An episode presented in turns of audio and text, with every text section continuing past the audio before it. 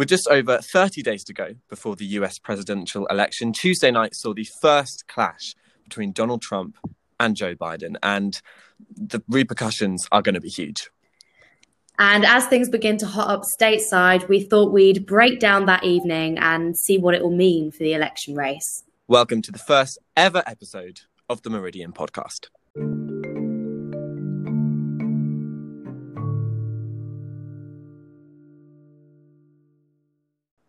Hello. Hey, oh my god, this is so exciting. I can't believe we're actually recording this. It- like we've been talking about this for quite a while now. And it's Yeah. kind of crazy that we're actually starting the first episode now. Do you know, I honestly spend like most of my commutes listening to podcasts, and it Yeah. feels really weird to actually be on somebody's Spotify. Like people are listening to this. I know. It's it's so weird. Like when the trailer um came out on the Spotify feed and everything, I was listening to it and I just I just heard my voice. And I was like, I don't want my voice in people's ears while they're running or walking to work or something. Oh dear. Should we start with some introductions? Yeah, absolutely. Go for it. Um, so I'm Eve. I'm the founder of the Meridian magazine, and I'm currently studying abroad in Germany. Um, but I'm also very interested in UK and US politics. And yeah, I'm normally a student at Oxford, but I'm not this year because I'm away. Yeah, nice. Um, and I'm Ollie. Um, I'm also a student uh, at Edinburgh University. I study politics, so obviously quite interested in it. In terms of journalistically, I'm a sub editor for the UK section of Eve's magazine, the uh, the Meridian, and I also write uh, some like news and opinion pieces for my university's magazine called The Student. So yeah, we thought obviously we're gonna the aim if you've listened to the trailer, the aim of this podcast is to kind of cover stories that are both big and small as well. And we thought this week, first episode, we're to basically start as big as the stories come, aren't we? Yeah, I mean, you don't really. I feel like you cannot have missed this. No. it's it's been everywhere for the last few days. Yeah, even even by standards of US presidential elections, this. Oh my God! Basically, so to basically unpack what happened on Tuesday night in the first debate between Donald Trump and Joe Biden, I'm so pleased to say that we are joined by the Meridian's North America editor Nimo Omer. Nimo, how are you? I'm good, thanks. How are you guys? Yeah, all good. Thank Not you. bad. Thank you so much for coming on the podcast. First epi- ever episode of the podcast. I'm honoured. Oh dear, how has this week been? Not not just personally, you know. I'm sure you're fine. Hope you're fine with this story. Being the US editor, how has this felt? Firstly, did you watch the debate live? Did you stay up? um, I did not watch it live. Oh. I watched it the next morning um, at 8 a.m. Um, it was like the first thing I looked at when I woke up in the morning.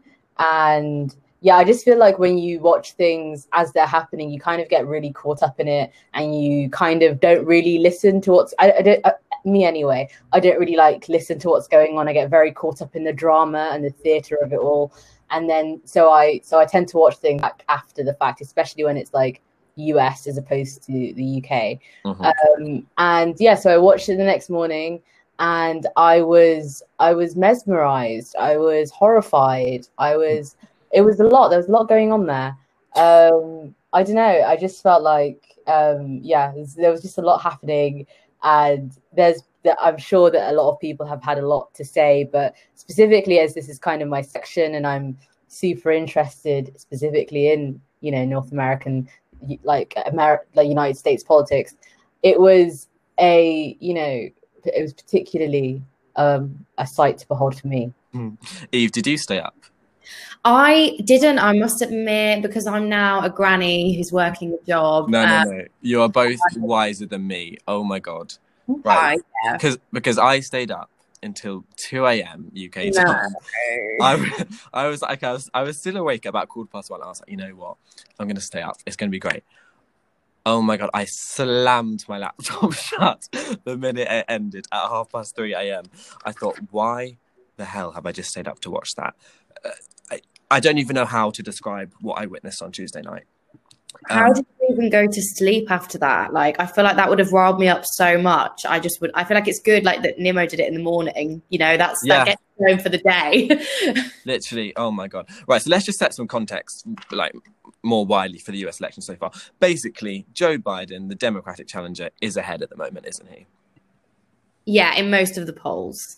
Yeah, so nationally, we're looking at sort of a 7% lead, and he's also got pretty strong leads in all the what are called battleground states. Florida's looking a bit marginal, but most of them. Uh, how much, Nimo, do you think we should be looking, relying on those polls that we're getting out of the US at the moment? Um, so the polls they're more accurate this time around. Well, so everybody is saying because they said that last time too. But I mean, the polls are supposed to be more accurate, and he is even proportioned to Hillary's lead. Like this time in 2016, he is ahead. Um, you know, from where she was. But at the same time, you know, there's still a lot of time. There's 30 days. There's so much could happen, and so um, I think it's it's I think it's of comfort to many people to look at these polls and say, you know what, we might have less to worry about than we thought. But if 2016 has taught us anything, it's that anything it's there's a month left anything could happen. Um i don't know if i'm more nervous or less nervous. I think i'm more i'm significantly more nervous actually than than 2016 because i felt like i feel like everyone was kind of sleepwalking into that one.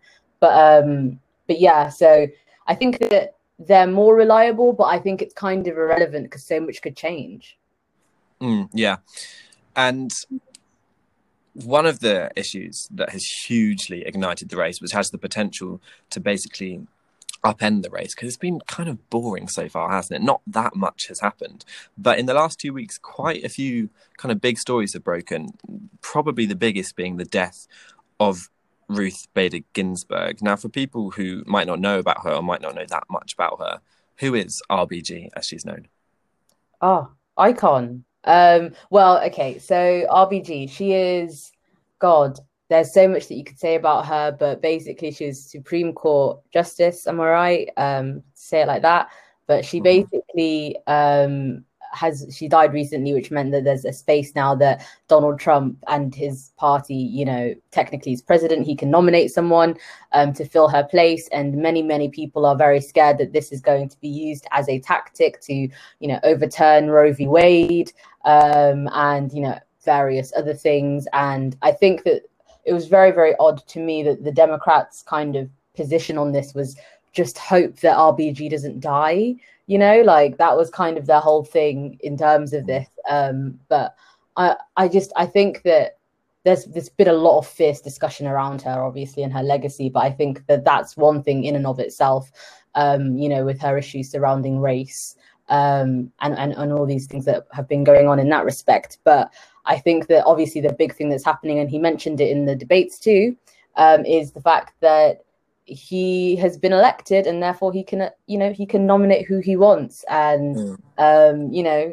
no one can tell him otherwise as, as he very very clearly made like as he made very clear you know a few days ago yeah and i, I think it's just ama- from a, a uk a british perspective i think it is amazing looking at how the supreme court operates in the united states basically every issue that is of any social or co- cultural significance ends up in front of the Supreme Court in the United States, doesn't it? So mm. you just um, you mentioned Roe, Roe v. Wade just then, and that was the landmark piece of legislation, uh, the case looked at by the Supreme Court that ruled that abortion was legal in the United States and that women did have rights to their own body. Um, mm. It's the same with um, same-sex marriage, the same with voting rights for um, ethnic minorities. Every single issue ends up in front of the Supreme Court. Uh, mm. Does anyone else find it weird that that same court that makes up all makes those decisions on all of those issues that that court is chosen by the president? I find it quite personally terrifying. I find a lot of things about the US political system terrifying as a British person, but seeing how this is all played out and seeing how somebody's you know, the death of a Supreme Court justice can, within literally hours of the news breaking, spiral into a political circus and a political back and forth, and how issues as it, that are so pivotal to Americans' daily lives, to literally shape their existence, you know, fall into the hands of people that are, you know, being chosen by different parties for different party political reasons. Um, yeah, it's it is actually very scary. It's so weird, isn't it? And so that's what they started the debate with because it is kind of a huge story at the moment. So basically, there are nine justices on the court, aren't there? And Trump. So there's now eight. Now RBG has died, and if Trump gets his nominee, who is Amy Barrett, I believe her name is, if who is a strongly conservative justice, as you'd imagine, if he does get that appointment confirmed before the election, that would mean that someone correct me. I think the court would have something like a six three conservative leaning, or potentially even a seven two conservative leaning. Is that right? Mm-hmm. Yeah. So it it will just be huge. It basically, if this person, if uh, Amy Barrett gets confirmed before the election, um, regardless of the the outcome of the election, um, she is a very young woman. She will be on the court for life, and that will hugely change the balance and empower the court to really make some huge changes. There's already been talk about reversing Roe, which is reversing Roe v. Wade, which would really put a question mark over the legality of abortion in America. These are huge changes, and that's understandably why they started the debate with that, isn't it? Yeah. I mean, it's crazy. There was already, like, I think just today, The Guardian broke a story that was like, um, she, Amy, Amy Barrett, she supported a group that said, um, I think life begins at fertilization or something, which I don't even know what that, what does that mean? Life begins at fertilization. Like in practice, what does that, okay then. Um, but so I just think that if you're having someone who is, you know, like that, that intensely conservative, um, and you're like you like you guys already said, like you know these huge issues that concern you know like the most basic human rights, effectively, are up to question every few years when someone dies or when someone is removed for whatever reason. It's um yeah, it's a bit of a farce, really, isn't it? It's unbelievable. And if I'm right as well, I believe that President Obama tried to nominate somebody for the Supreme Court towards the end of his time in office, and it was denied.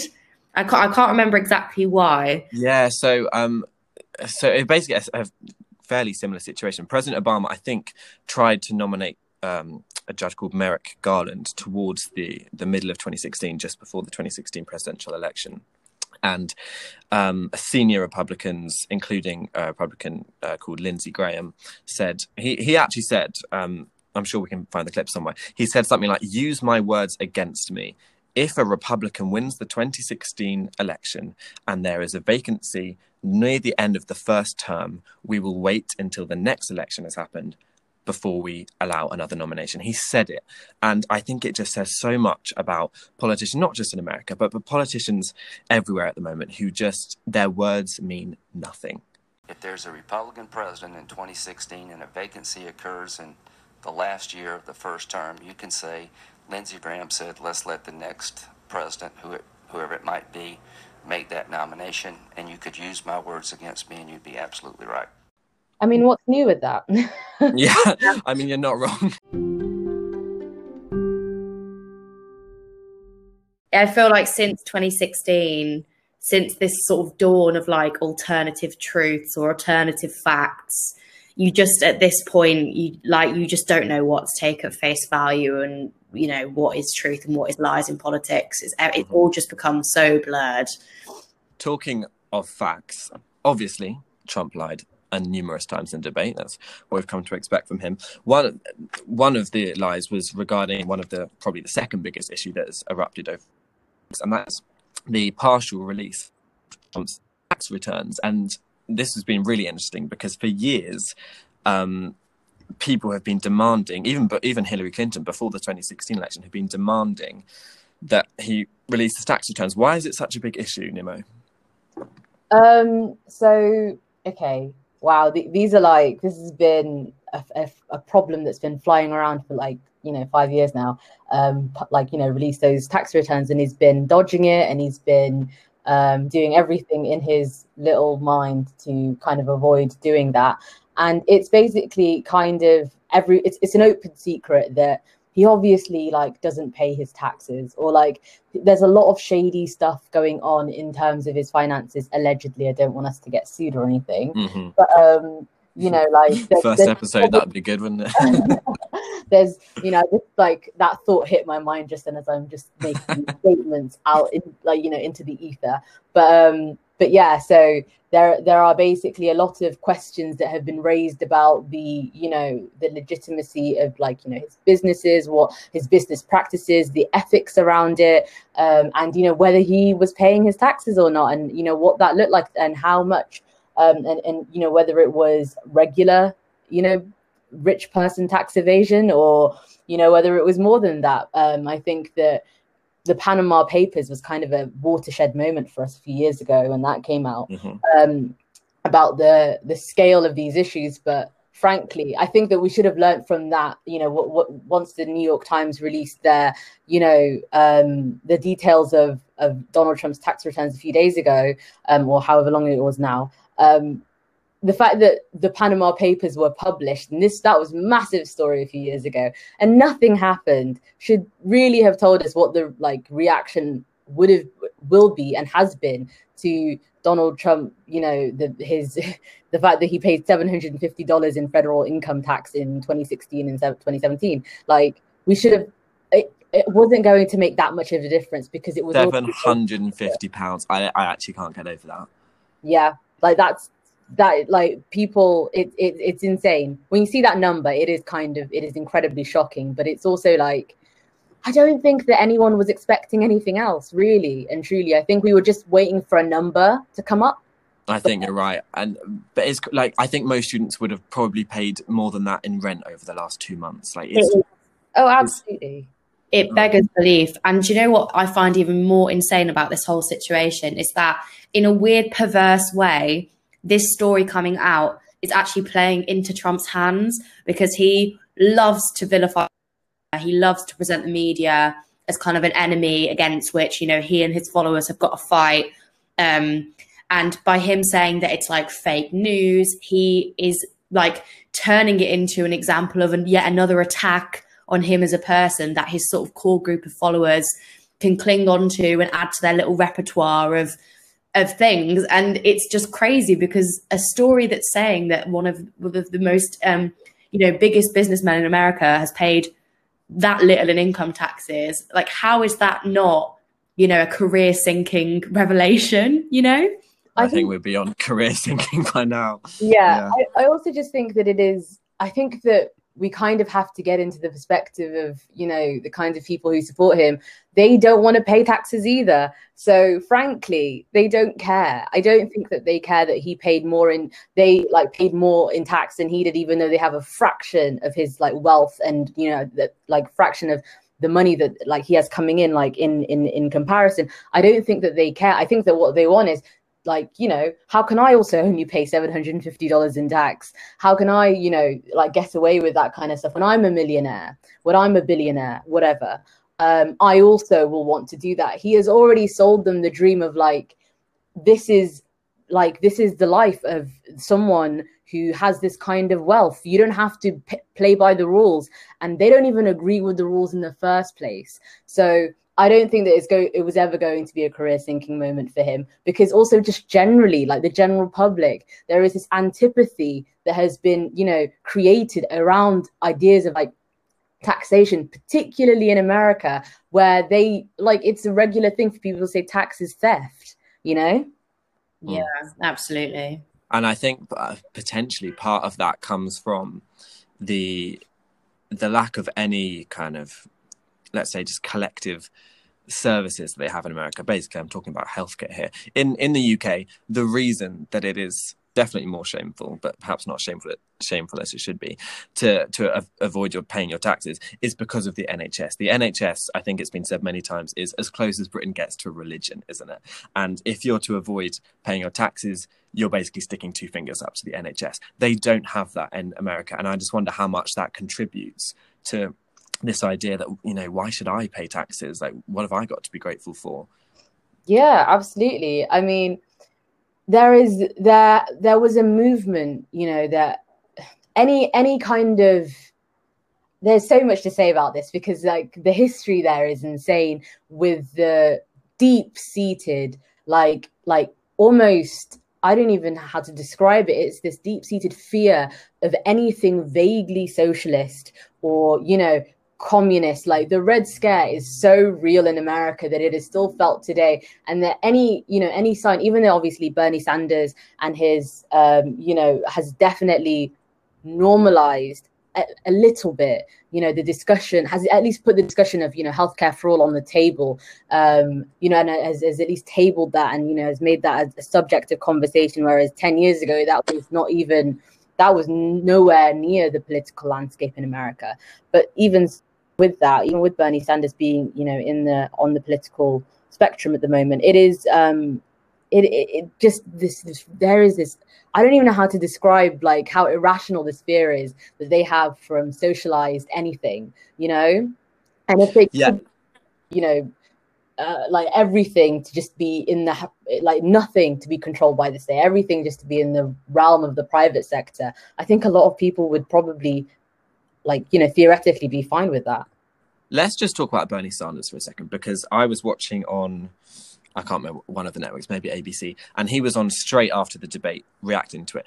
Do either of you think bernie sanders a would have done any better in that debate or b be doing generally any better or any different to biden is doing whether i think he would have done better in the debate i mean it's hard to say Mm-hmm. I, I, I, pers- I personally felt like Biden came off better from the debate. Do I think he put up a stellar performance? Absolutely not. Mm-hmm. um, but it's so difficult to say, um, really, because this election is so just new territory that I feel like hypothesizing about, you know, how Bernie would have done. You just like it's just there's just new things coming up like all of the time. Um, I, I do feel like Joe. I don't know how to put this. Like, I feel like Bernie, you know, has a bit more fire in him in terms of his, you know, his ideological, you know, convictions. You know, he's, he feels more passionately and more strongly about the things that he believes in. Um, but then at the same time, I feel like Trump and Bernie sit so much further apart on the political spectrum than even Joe and Trump do that could it have made for an even more shambolic debate? Would would do you know what i mean? Like you just yeah. don't know. Um i i think that it was um well like like eve said i don't know what use there is in kind of hypothesizing about you know what bernie could have and i think that bernie has kind of shown his strength as an orator and as a you know a, quite a good person who can like clearly you know and succinctly you know bring out his ideas in in in debates and stuff like that. But i just think that it joe biden's you know it was very very shambolic already. And i think but i don't think that he's any less passionate than bernie sanders. I just think that his views are basically the equivalent of what our conservative party is. And so i just like bernie seems so much more passionate because what like his ideas are slightly they aren't even that radical in comparison to the rest of the world. But like they're radical in the US context. Yeah, for sure. Exactly. Whereas Joe Biden's doesn't seem like he, he is he's passionate about, you know, neoliberal capitalism. He is passionate about uh very like the, the I think the thing is Donald Trump is is basically a fascist and it's kind of like the debate that people were having about Marine Le Pen and um oh, I've forgotten the name of the French president. That's not good for me. Macron. That's Macron. it, Macron. Like, and when Marine Le Pen was, you know, doing her thing, and everyone was just, but and it was uh, against these two people, and everyone was like, oh, Macron, he is, you know, he's just another establishment, you know, neoliberal, etc., etc.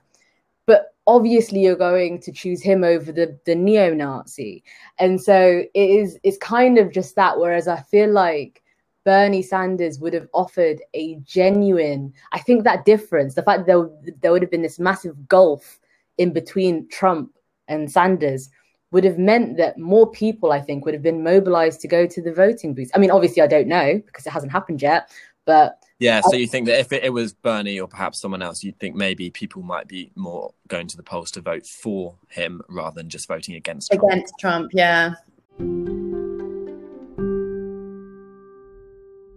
Well, one time in the debate, which I think Biden did extremely well, actually, well, by by the standards of that debate, was um, the section on racism, race, and violence in America. Um, now, the, I think the most newsworthy and I think the most horrific, shocking, li- literally jaw dropping. My jaw dropped. Um, was this line? It's it's a viral clip now that's gone around the world. Donald Trump was asked um, if he will condemn white supremacists who support him, and he replied by saying that the Proud Boys, who were mentioned, um, the Proud Boys are a far right white supremacist group. He said that they should stand back and stand by. And this was in response to a question about if the election doesn't go Donald Trump's way, what does he, or even if there's a, just a delay in counting the votes, which there very well may be this year, given the number of mail in ballots because of the pandemic. And he said that the Proud Boys should stand back and stand by. But are you willing tonight to condemn white supremacists and militia groups sure. and to say that they need to stand down and not add to the violence in a number of these cities, as we saw in Kenosha and as we've seen in Portland. Sure, Are you I'm prepared to, to do specifically that, do it? Well, I would ahead, say sir. I would say almost everything I see is from the left wing, not from the right wing. So what are you what are you, you look, what are you saying? I'm, I'm, willing to do anything. I want to see well, peace. Then do it, sir. Say it. Do it. Say it. Do you want to call them? What do you want to call them? Give me a name. Give me a white name. Supremacists and right like me to condemn? White supremacists and right proud boys. Stand back and stand by. But I'll tell you what what I don't even know how to respond to that. What how have we got here? I mean, I don't know. I get, I get, I understand why people are so shocked because it was such an easy, you know, it's so easy for him to just say, "I condemn white supremacist groups. I condemn the Proud Boys." Like that would be such an easy goal for him to make in that moment, and I kind of understand from that perspective.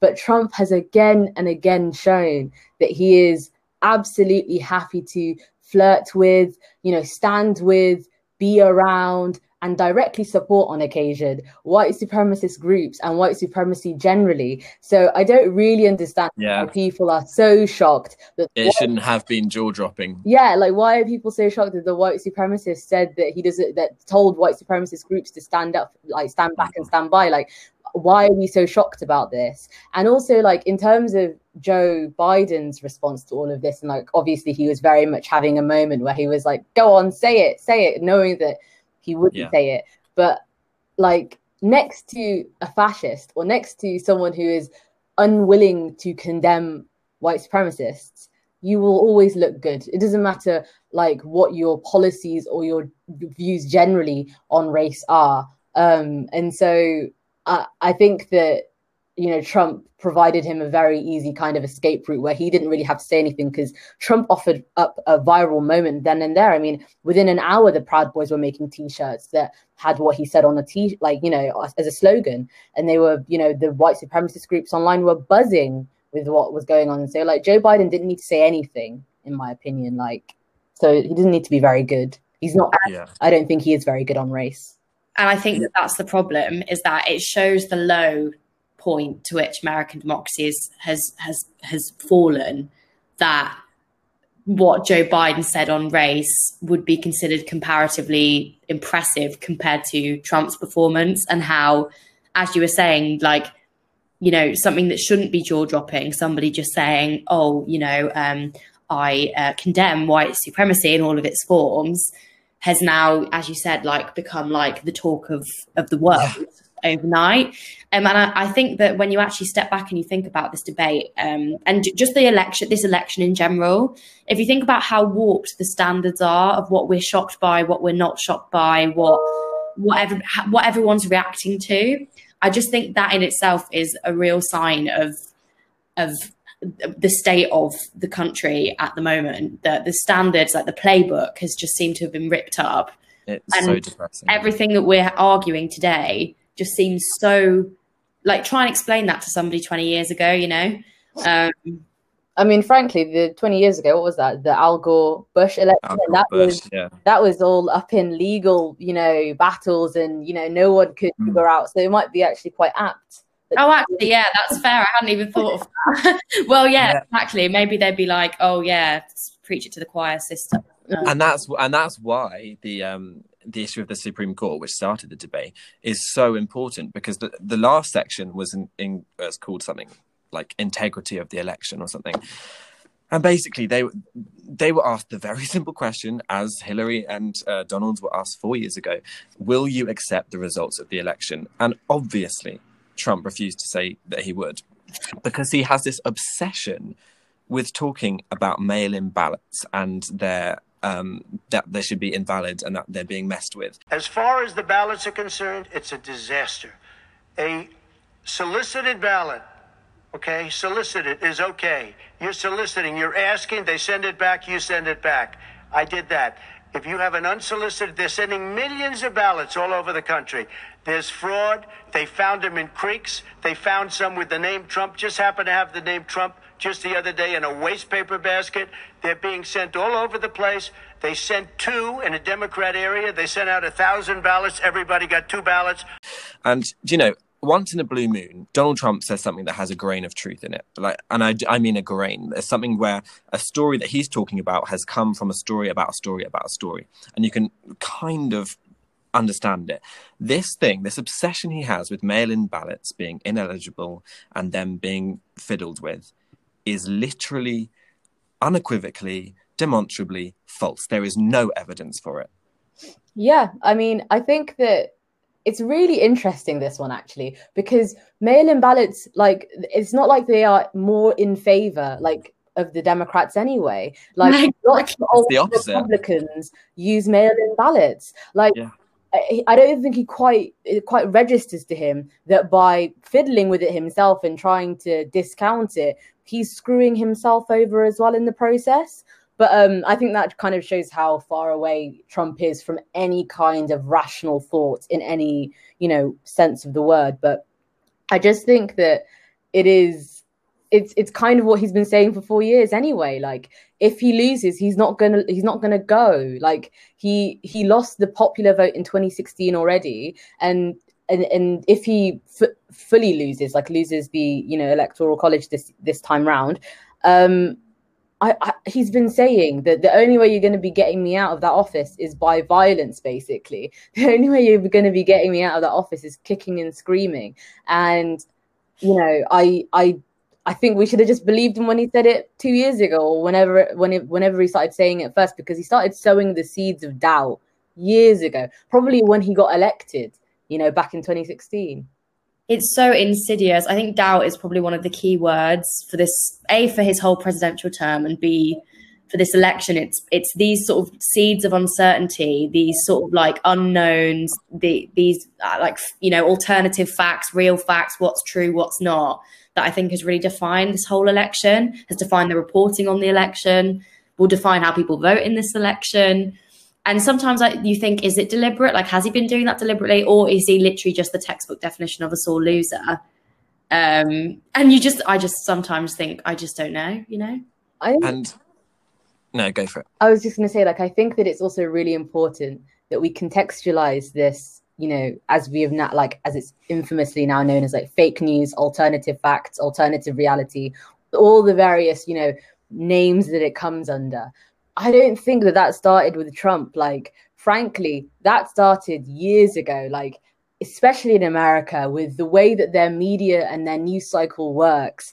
Oh, oh, oh. It, it's been happening for a very, very long time, and even in the UK, we can see with the ways that the way in which we were reporting things and we were telling things, like we were sowing those seeds of doubt, like you said, Eve, for decades, for years and years and years, and it came to a boil. It came to a head. It, you know, when people least expected it, people, you know, this is why so many people, in hindsight, have been saying we should have seen Trump coming, we should have seen Brexit coming, we should have seen these things coming because we were basically, you know, like priming the public for something like this for a long time with the way in which that we report news and the ways in which we you know have been vilifying migrants for so long, the ways in which that we have been, you know, pri- like um, th- just the ways in which we have been like putting the economy, uh, migration, race, all these various different things that you know obviously were the talking points in you know last election in this election. What were we to expect? I know, and I think I think the worst thing of all is that even if Trump loses, and even if somehow they get him out of that office by whatever means, damage is done. even I, I'm not sure it's going to end. I, why No. would it end? They've seen that a president can gain four years in power, four years in which a fair amount has changed and a fair amount has uh, gone differently. For example, the management of the pandemic would have been hugely different under a different president.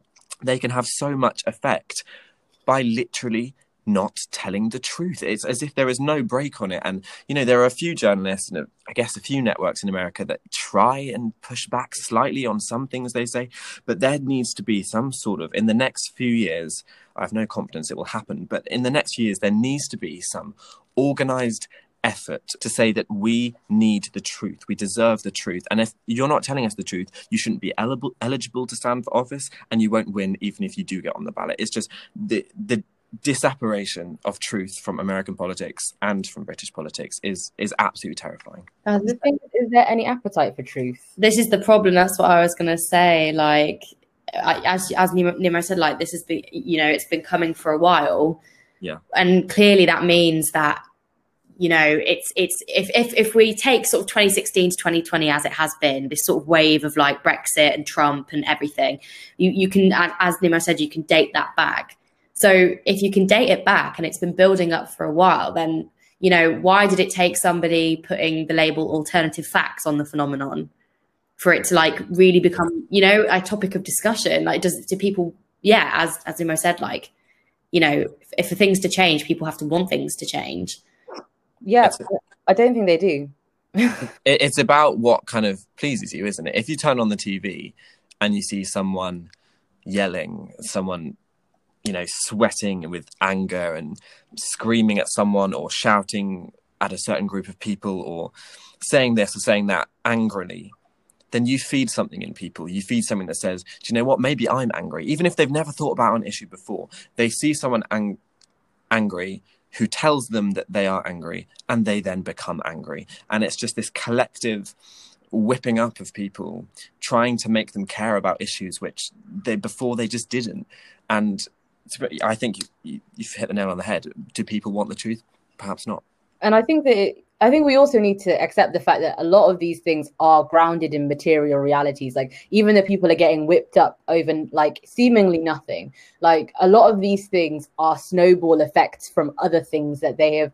If you if you look at like for example the fact that you know anti-vaxxers, anti-maskers, all these different QAnon, um, various conspiracy theories, they all began with one that seemed relatively, you know, like oh maybe that's verging teetering on the edge of reality. And then they ended up in this like you know in for various reasons that we could talk about all day long in in, in this ether of like social media madness of like you know what's true what's not. And there is they at that point live in a completely different reality to what we live in pretty much at that point. But that initial anxiety that comes from something very real is still there and is still not being addressed. And because all we're looking at is the the hysteria the sheer ridiculousness of it like if you look at some of these conspiracy theories and you and you see it as a you know like they've gone from a to z straight away and they've gone from being a perfectly normal functioning person to sitting in their bedroom for 16 hours a day looking up how you know that there is a pedophile ring in you know a pizza parlor in you know washington like if you think that that happens over That's an actual theory, just in case people Yeah. don't know. That's an actual like I didn't just think of that off the top of my head. But yeah, like if you if you don't if you if you think that that happens quickly or like happens overnight or people get there quickly, then you're just going to think, why is everyone crazy? But it doesn't happen like that, and it actually comes from like you know, just like I don't even know a place that is actually come like when like whenever that person first logged on to Facebook, usually Facebook is the main culprit. Um, you know, or whatever social Yeah. media it is they you know for the most part when that journey journey if you can call it that to you know conspiratorial abyss began it was because you know they were looking at something that was fairly innocent and it just keeps going and gets worse and gets worse and until we can get to the root of those issues we will even if you tell people to the cows come home to you blue in the face this is the facts these are the facts this is exactly where i got the facts from this is the this is a scientist this is the journal this is the academic website this is etc etc they will just tell you it's a lie Yeah. Yeah, and that is basically the root of it. Human nature, who knows?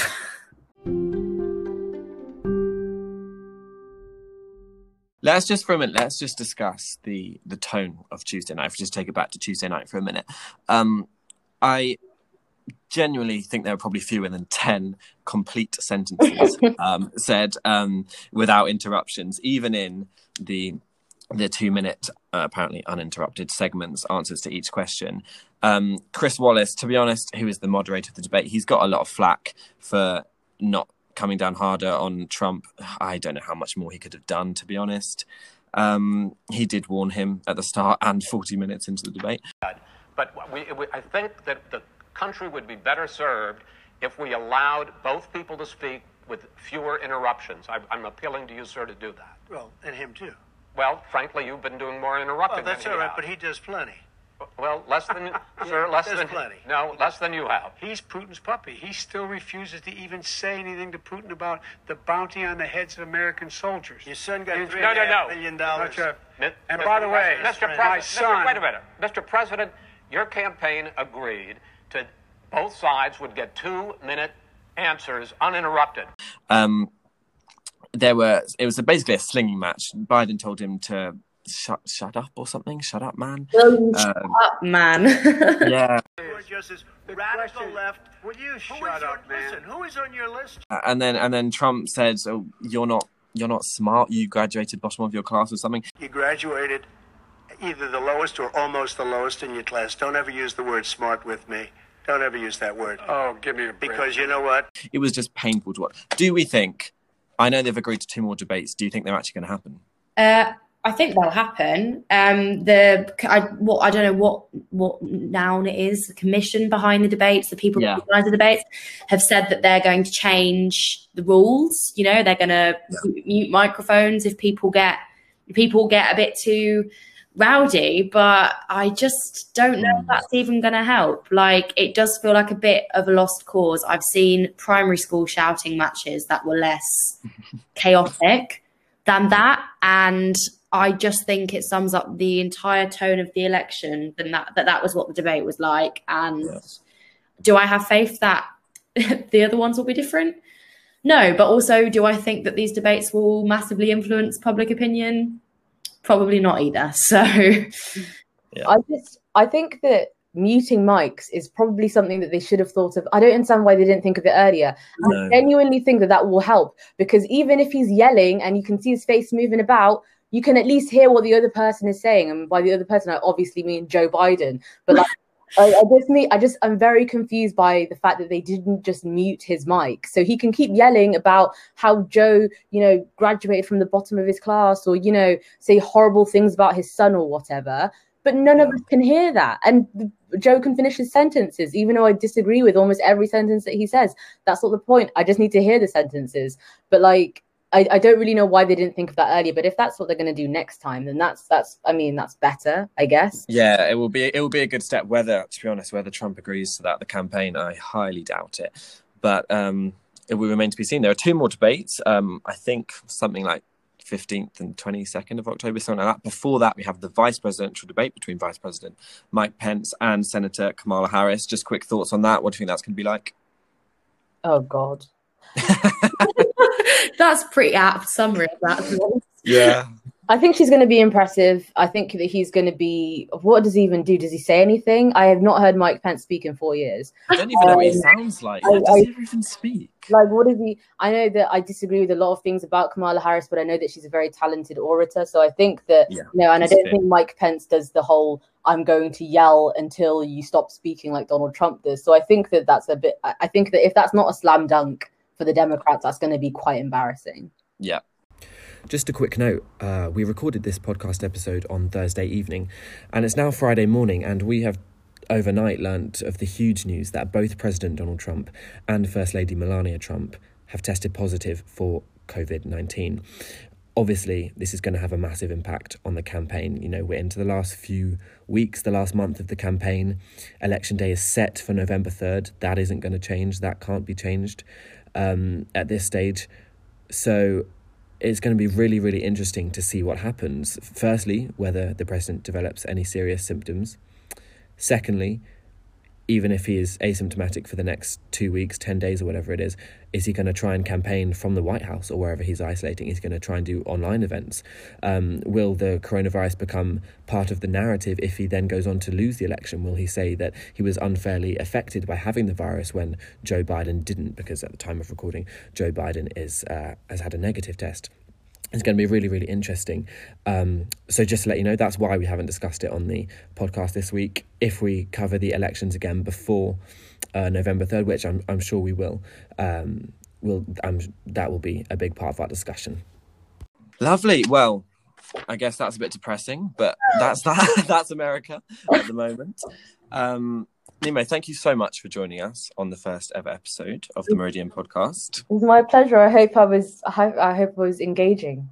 You made a lot more sense to me. Don't worry, trust me. uh, yeah, um, Eve. Next episode. When do we think where that'll be coming around? Hopefully soon, in the next week or so, we have the filming planned. Um, and let's just say it's a very, very interesting topic. Not, yeah. not as um, headline covering, you know and that's what this podcast is mainly going to be about is about these mm-hmm. stories that kind of slip through the cracks so. Yeah exactly exactly. Anyway lovely thank you so much uh, nimo and yeah um, remember to click subscribe on your feed so that all the episodes in the future uh, land in your feed wherever you get this from. And we'll see you very soon. Lovely thank you bye bye bye. Bye